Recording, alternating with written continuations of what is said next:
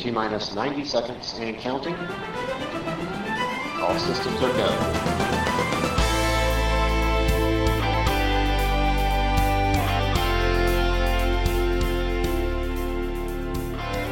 Hallo, leuk dat je luistert. Dit is Save the Earth, de podcast. Mijn naam is Lenny Tamerus. In elke aflevering ontmoet ik een van de mensen rondom de theatershow Save the Earth. Ik ga op zoek naar hun motivatie, hun ideeën en naar de mooie verhalen achter de show. Ik denk dat het idee van, van opwekken van windenergie met vliegers, dat dat uiteindelijk de grootste impact gaat geven op, op onze aarde eigenlijk. Vandaag spreek ik met Joep Breuer. Hij werkt voor Kite Power. Een duurzaam initiatief waarmee Wubbe Okkels begon als vakgroep binnen de TU Delft en dat intussen als start-up op eigen benen staat. Dit eh, zijn 40 vierkante meter. Volgens mij is die van 10 bij 4. En als hij heeft een ronde vorm, zeg maar, dus het van tip tot is 10 meter, maar, zeg maar over de lengte is hij nog een beetje groter. Maar nu zie ik hier een, eh, een, eh, een mooie vlieger liggen die hier en daar een beetje volgens mij geplakt is zelfs. Hoe haal ik hier elektriciteit uit? Het werkt als volgt. We hebben de vlieger en die laten we niet zomaar stilstaan in de lucht. Die bewegen door de lucht met behulp van een kleine stuurrobot eigenlijk. En op het moment dat we dus die bewegen door de lucht, vliegen figuren van acht, eh, daardoor vliegen we sneller dan de wind. Dus we laten de vlieger verschrikkelijk hard trekken. En die vlieger zit met een hele grote lijn onder aan een lier vast. En eh, op het moment dus dat er getrokken wordt aan de lijn, wordt daardoor de trommel van de lier in beweging gezet. Gaat die draaien. En daarmee, die zit vast in een dynamo. En daarmee produceren wij elektriciteit. Hoeveel elektriciteit kan een zo'n vlieger opwekken? Eh, uiteindelijk merken wij nu op een systeem van iets van 100 kilowatt. En die zou over het jaar genoeg energie produceren. 150 huishoudens. Deze 40 vierkante meter nog niet. Die is nog een beetje klein. Maar waarschijnlijk met het dubbele hebben we genoeg. Maar we mikken als eerste op eh, afgelegen markten. Dus op plaatsen waar nu eigenlijk geen elektriciteit is. Waar ze dieselgeneratoren gebruiken. En daarmee kunnen wij dus diesel besparen. En wat voor plaatsen moet ik dan denken? Eh, nou, afgelegen gebieden zoals bijvoorbeeld eilanden. We kijken al naar de, de Caribische eilanden. En, eh, maar ook de Waddeneilanden zijn mee in gesprek. Ehm, en ik had begrepen dat ehm, ook defensie en eh, vluchtelingenkampen mogelijke opties voor jullie zijn. Ja, anderhalf jaar geleden hebben we een project met Defensie gedaan. En eh, ja, dat zou ook zeer interessant zijn. Omdat voor hun natuurlijk de diesel heel erg duur is. Hè. Zij moeten niet alleen de diesel kopen in afgelegen gebieden, maar ze moeten het ook nog transporteren door gevaarlijke gebieden. Dus elke diesel die zij kunnen besparen is heel wat waard. En hoe weet je nou of deze werkt? Of die doet? Eh, wij testen nu bijna elke week. Eh, dus deze heeft al heel wat vlieguren gemaakt. Heeft ook al wat meegemaakt. Daarom is die op enkele plaatsen gerepareerd. Breken die touwen wel eens? Eh, nee, dat hebben we eigenlijk nooit gehad. Eh, de touwen zijn van eh, Dynema. Dynema wordt ook gebruikt in kogelvrije vesten. Een van de sterkste materialen die er is. Eh, en wij zorgen natuurlijk dat op al onze onderdelen wij een bepaalde veiligheidsfactor erbij hebben. Hij is dus veel sterker dan het eigenlijk zou moeten zijn. Oké, nou, ik zou zeggen test hem maar even. Dan, eh, dan weet je of die eh, dadelijk de deur uit kan. Ja, ik zal hem nog even een klein beetje opblazen. We controleren altijd of die eh, luchtdicht is. Eh, en dan de touwen nalopen. En dan kan die dadelijk ingepakt worden.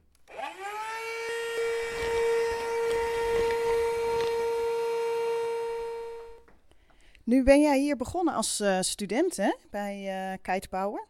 Ik heb ondertussen wat anders gedaan, ja. Maar uiteindelijk ben ik als student bij Wubble begonnen, ja. Tien jaar geleden. En Wubbe Okkels die heeft altijd al wat met vliegers gehad. Hè? Ken, jij het verhaal hoe hij op Power is gekomen? Nou, hij heeft een keer op het strand gestaan. Volgens mij heeft hij een keer zijn hand opengehaald aan een vliegerlijn. Eh, en daardoor een flinke schaafwond opgelopen. En toen gedacht van, nou ja, daar zit zoveel energie in dat apparaat. Daar moet ik toch iets mee kunnen. En toen heeft hij dat verder gedacht en heeft dat omgezet in, nou, uiteindelijk waar wij, wij nu mee bezig zijn. Ehm, je zegt het al, hè? Wubbo die eh, werkt hier zelf ook. Die heeft de hele onderzoeksgroep eigenlijk opgezet. Mhm. Waar zat hij? Eh, hij zat, zijn, zijn kantoor was enkele verdiepingen lager, maar zeg maar, op de bovenste verdieping, eh, waar je eigenlijk met de lift niet komen, kunt komen, maar met een trapje, Dat was het, het lab eigenlijk, het Kite Lab zoals we dat noemen. Waar ja, wij als student en ook hij eh, ehm, ja, alle vliegers bij elkaar maakte en het een onderzoek deed. Kunnen we daar even kijken? Maar natuurlijk.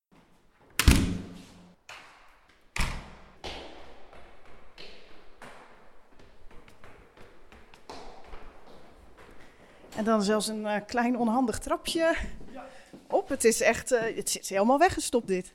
Ja, maar dat is het mooie. Hè? Maar dat is een soort, eh, het was een soort loze ruimte en Wubbo heeft daar de potentie van ingezien. En hier wordt dus al ja, meer dan tien jaar onderzoek gedaan naar vliegerenergie. En wat een fantastisch uitzicht eh, hebben jullie hier. Ga je dan die kites ook hier testen? Nee, hier is het eh, terrein eigenlijk niet zo geschikt. Wij testen vaak eh, of op het strand. Hè. Daar doen we vaak kleine testen. Gewoon kijken. De eerste test toen de vlieger op de vlieger netjes vliegt. Omdat je daar hele mooie wind hebt. En onze hoofdtestlocatie is eigenlijk voormalig vliegveld Valkenburg bij, bij Katwijk. En waarom wilde Wubbo deze ruimte juist zo graag hebben? Eh, nou, op een een omdat die hier, eh, wat, ja, dat deze ruimte relatief mooi is en verder niet gebruikt was.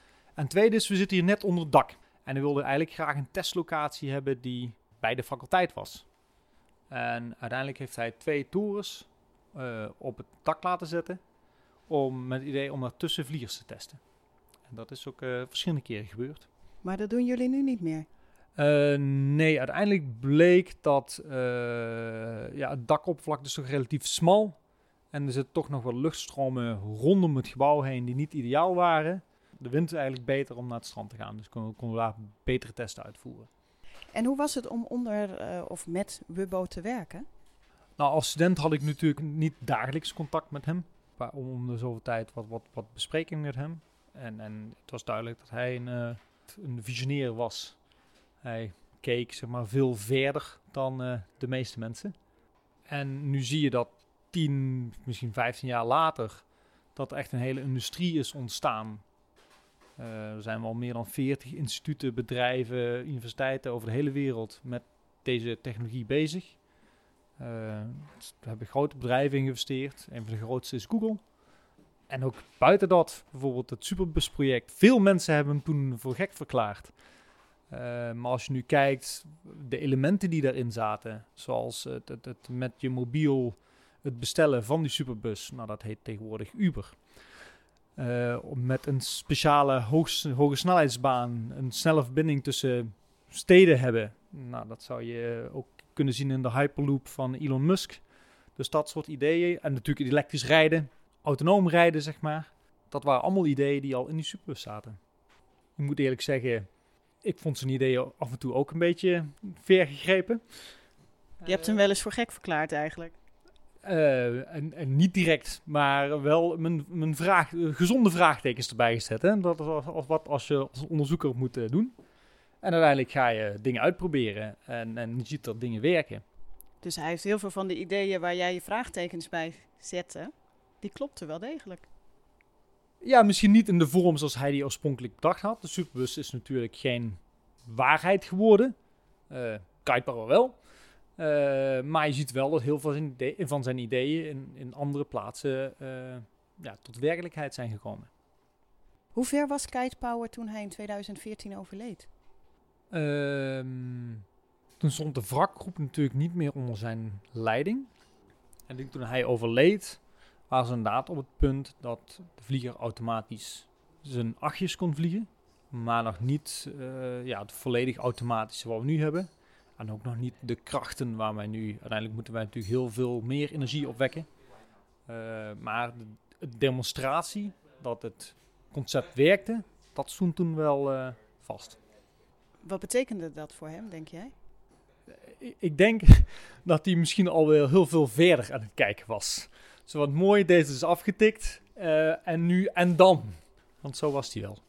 En Joost Okkels, die volgt jullie nog steeds, eh, heb ik begrepen. Ja, ik heb er inderdaad een paar keer mogen ontmoeten. Eh, hele aardige dame, moet ik zeggen. Ik denk de laatste keer dat we haar gezien hebben is het project op de Afzuidijk. Hij heeft ook ergens een keer in een video gezegd van nou, ik zou het heel, eigenlijk heel mooi vinden dat op de Afzuidijk vliegers energie zouden opwekken. En dat project hebben wij afgelopen winter gedaan, samen met eh, Daan Roosgaarde. Daan Rozengaarde heeft daar een, een, een lichtgevende lijn aan toegevoegd, zeg maar. Wat je eigenlijk zag, was uh, gekromde lijnen die de lucht in gingen. Groen, groen licht. Maar omdat de vlieger natuurlijk zijn patronen van acht vliegt, dansten deze lijnen op en neer. Ja, prachtig.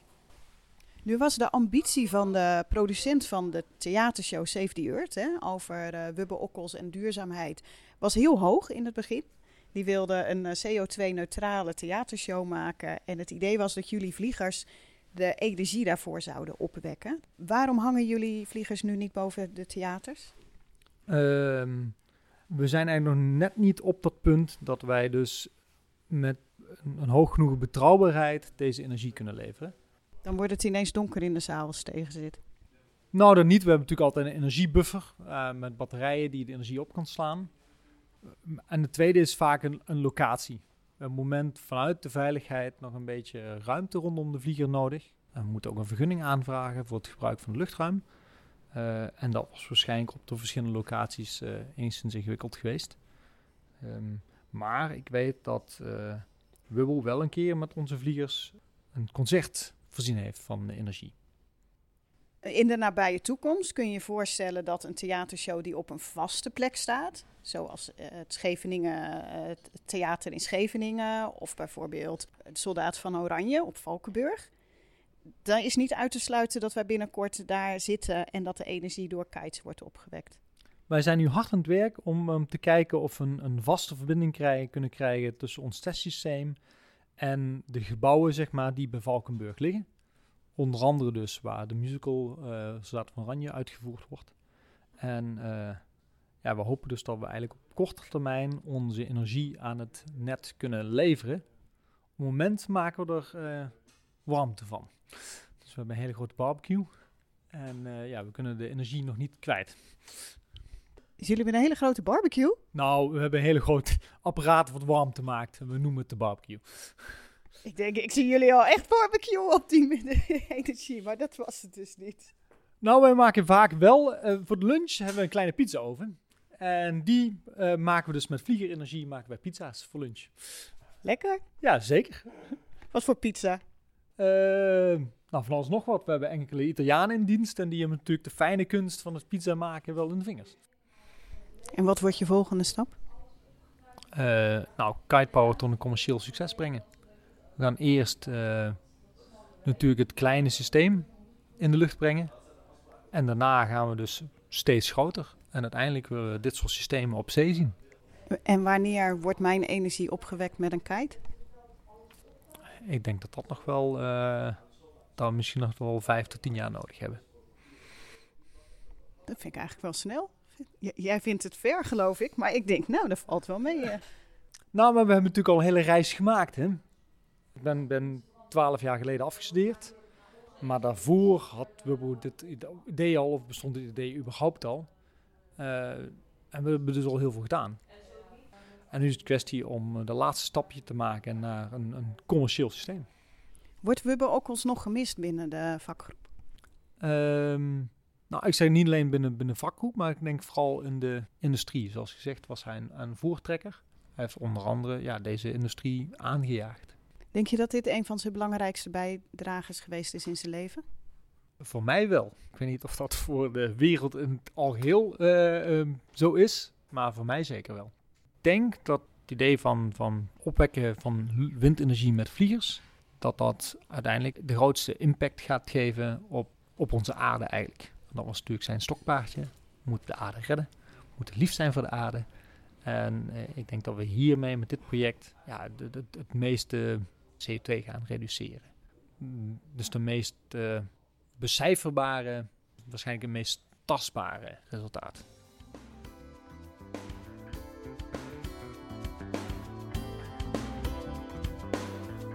Bedankt voor het luisteren. Wil je reageren? Dat kan in de app waarin je luistert of door een mailtje te sturen naar save-die-earth.lt-media.eu. Ik lees het graag.